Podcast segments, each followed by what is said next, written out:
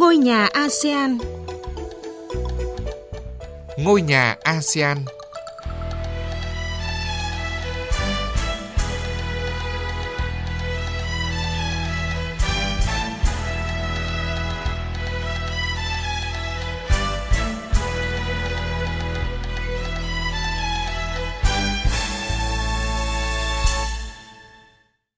Kính chào quý vị và các bạn đang theo dõi chương trình Ngôi nhà ASEAN trên kênh Thời sự VOV1.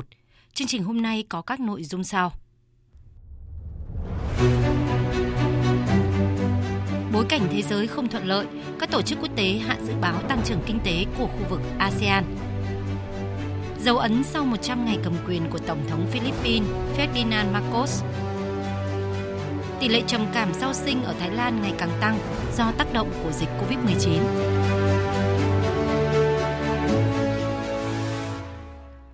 Thưa quý vị và các bạn, xuất phát từ hàng loạt yếu tố như là lạm phát tăng, lãi suất tăng, cuộc xung đột Nga-Ukraine, suy thoái kinh tế toàn cầu đang trở thành kịch bản ngày càng hiện hữu khi các tổ chức quốc tế, các chuyên gia đều đưa ra những dự báo bi quan cho năm 2022 và năm 2023.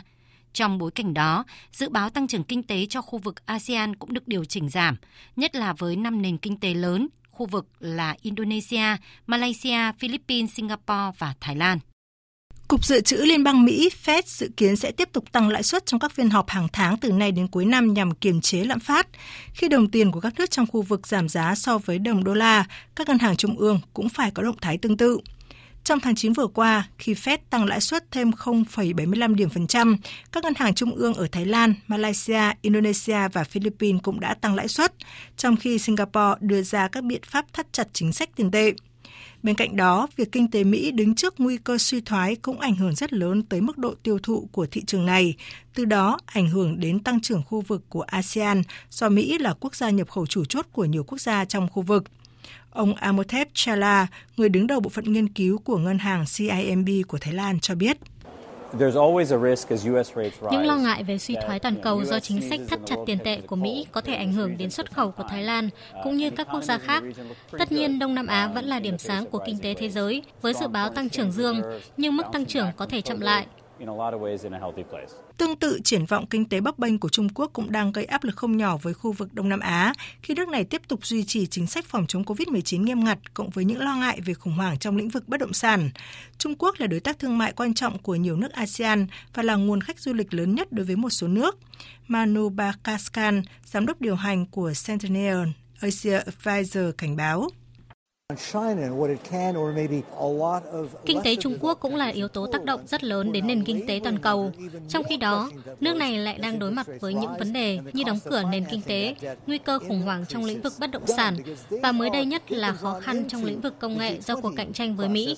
Các nước trong khu vực sẽ cảm nhận khá rõ những tác động từ thị trường này. Trong bối cảnh này, các chuyên gia đã điều chỉnh giảm dự báo tăng trưởng năm 2023 cho năm nền kinh tế lớn của khu vực. Theo đó, tăng trưởng GDP của Indonesia, Malaysia, Philippines, Singapore và Thái Lan dự kiến sẽ tăng 4,3% vào năm 2023, thấp hơn 0,5% so với mức được đưa ra hồi tháng 6, đó là 4,8%.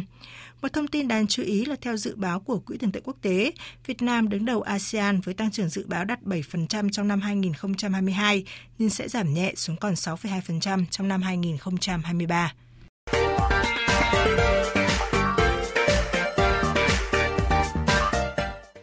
Thưa quý vị và các bạn, Văn phòng báo chí Tổng thống Philippines vừa đưa ra đánh giá 100 ngày cầm quyền của Tổng thống Ferdinand Marcos – với chính sách đối nội linh hoạt của tân Tổng thống, Philippines cũng được đánh giá là nền kinh tế có tốc độ phục hồi mạnh mẽ trong khu vực, bất chấp những bất ổn của nền kinh tế thế giới. Phạm Hà, phóng viên thường trú Đài tiếng nói Việt Nam theo dõi khu vực ASEAN, có bài viết nhận định về những kết quả đạt được trong 100 ngày cầm quyền của tân Tổng thống Philippines. Tổng thống Marcos lên nắm quyền trong bối cảnh Philippines đối mặt với một nền kinh tế bị ảnh hưởng nặng nề bởi đại dịch COVID-19, giá hàng hóa tăng mạnh, tỷ lệ lạm phát cao, tỷ lệ thất nghiệp gia tăng. Chính vì vậy, một trong những ưu tiên hàng đầu của Tổng thống Marcos đó là xây dựng một chương trình nghị sự kinh tế toàn diện giúp Philippines vượt qua thách thức, trở thành một quốc gia mới và chuyển mình trên thế giới. Chỉ một ngày sau khi đưa ra thông điệp quốc gia, nhóm kinh tế của Tổng thống Marcos đã công bố chương trình nghị sự 8 điểm nhằm giải quyết những vấn đề kinh tế đất nước trong ngắn và trung hạn, bao gồm bảo vệ sức mua của các hộ gia đình, giảm tác động kinh tế xã hội do đại dịch COVID-19, tạo ra nhiều việc làm có chất lượng, đảm bảo an ninh, hòa bình và một sân chơi bình đẳng. Với những nỗ lực của chính phủ Philippines trong nửa đầu năm 2022, nằm trong số các quốc gia có tốc độ tăng trưởng kinh tế nhanh trong khu vực. Trong dự báo mới nhất, Ngân hàng Phát triển châu Á nhận định nền kinh tế Philippines có thể đạt mức 6,5% trong năm nay, bất chấp những bất ổn của nền kinh tế thế giới. Đánh giá 100 ngày cầm quyền, Tổng thống Marcos nhận định. Những gì đạt được trong 100 ngày đầu tiên là một chính phủ thực hiện các chức năng của mình với những ý tưởng rất tốt hướng đến các mục tiêu kinh tế nghiêm ngặt. Cam kết trong chiến dịch tranh cử về những điều tốt đẹp và tươi sáng nhất trong 100 ngày cầm quyền đầu tiên, tôi nghĩ chúng tôi đã làm được điều đó.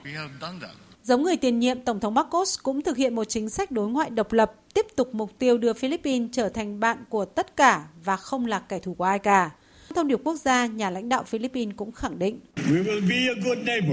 Chúng tôi sẽ là một người hàng xóm tốt, luôn tìm cách hợp tác và hợp tác với mục tiêu cuối cùng là kết quả đôi bên cùng có lợi. Nếu chúng ta đồng ý thì sẽ hợp tác và cùng nhau thực hiện. Nếu chúng ta khác biệt, hãy đối thoại đến khi được đồng thuận. Đánh giá 100 ngày cầm quyền của Tổng thống Marcos, báo chí Philippines nhận định, không phụ lòng mong đợi của người dân với cách tiếp cận có chủ đích, khoa học và rất chuyên nghiệp, Tổng thống Ferdinand Marcos đã đưa ra các kế hoạch và chính sách giúp hiện thực hóa cam kết, mang lại cho người dân Philippines một cuộc sống tốt hơn, an toàn và thịnh vượng hơn.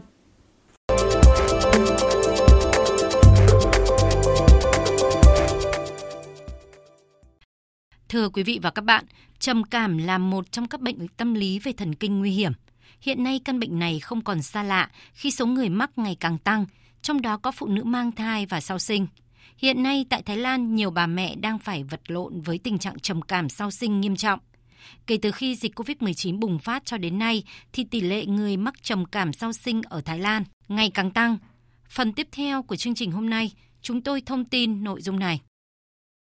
Theo nghiên cứu của Viện Rajanukul, trực thuộc Cục Sức khỏe Tâm thần của Bộ Y tế và Công cộng Thái Lan về chứng trầm cảm sau sinh của các bà mẹ vào năm 2021 cho thấy tỷ lệ trầm cảm của bà mẹ ở mức từ 9,5 đến 25% trong vòng 4 đến 6 tuần đầu tiên sau khi sinh con. Các triệu chứng của trầm cảm sau sinh như mất ngủ và lo lắng nghiêm trọng thường phát triển trong vài tháng đầu tiên sau khi phụ nữ sinh con, thậm chí ngay cả lúc họ đang mang thai – trong một số trường hợp nghiêm trọng, tình trạng này có thể dẫn đến tổn hại cho bản thân người mẹ và con cái của họ. Cô Yadawi, một bác sĩ tại Thái Lan cho biết. Trong trường hợp người mẹ bị mắc chứng trầm cảm sau sinh, họ sẽ cảm thấy buồn bã, lo lắng và hồi hộp. Thời gian này họ vẫn chăm sóc em bé, gia đình, bản thân và sinh hoạt bình thường. Nhưng khi mắc chứng trầm cảm sau sinh, các triệu chứng này sẽ càng trở nên nghiêm trọng hơn. Các bà mẹ sẽ trải qua rất nhiều nỗi buồn, sự bất an và lo lắng các khía cạnh khác nhau trong cuộc sống của họ, bắt đầu có dấu hiệu dạn vỡ. Họ sẽ không thể chăm sóc bản thân hoặc con của họ. Trong trường hợp nghiêm trọng, họ có thể có những suy nghĩ tự tử ถ้าฉันตายลูกฉันจะอยู่ยังไงก็เลยแบบแถมน้องไปด้วยอะไรเงี้ยค่ะ Ở Thái Lan, trong thời kỳ dịch bệnh COVID-19 cùng với những tin tức tiêu cực về dịch bệnh mỗi ngày khiến cho phụ nữ sau sinh càng lo lắng bất an, đặc biệt với việc phải cách ly với con mình khi mắc COVID-19 đã khiến cho tâm lý của phụ nữ có sự xáo trộn lớn. Đại dịch COVID-19 đã khiến tỷ lệ mắc trầm cảm sau sinh ở nước này tăng cao.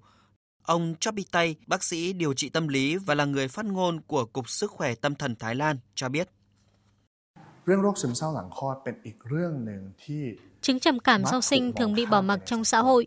Mọi người có xu hướng nghĩ rằng sau khi sinh con, phụ nữ căng thẳng vì chăm sóc con là chuyện bình thường.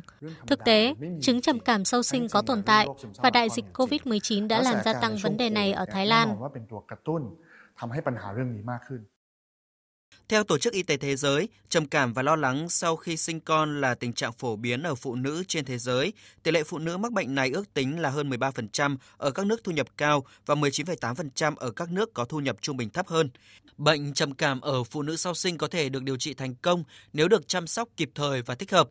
Theo các bác sĩ, để tránh mắc trầm cảm sau sinh, gia đình cần chia sẻ, chăm sóc em bé cùng bà mẹ – nếu thấy người mẹ có dấu hiệu mệt mỏi, buồn phiền, chán ăn, mất ngủ thì cần được khám sớm tại các chuyên khoa tâm lý hoặc sức khỏe tâm thần. Đến đây, thời lượng của chương trình Ngôi nhà ASEAN đã hết. Hẹn gặp lại quý vị và các bạn trong các chương trình sau.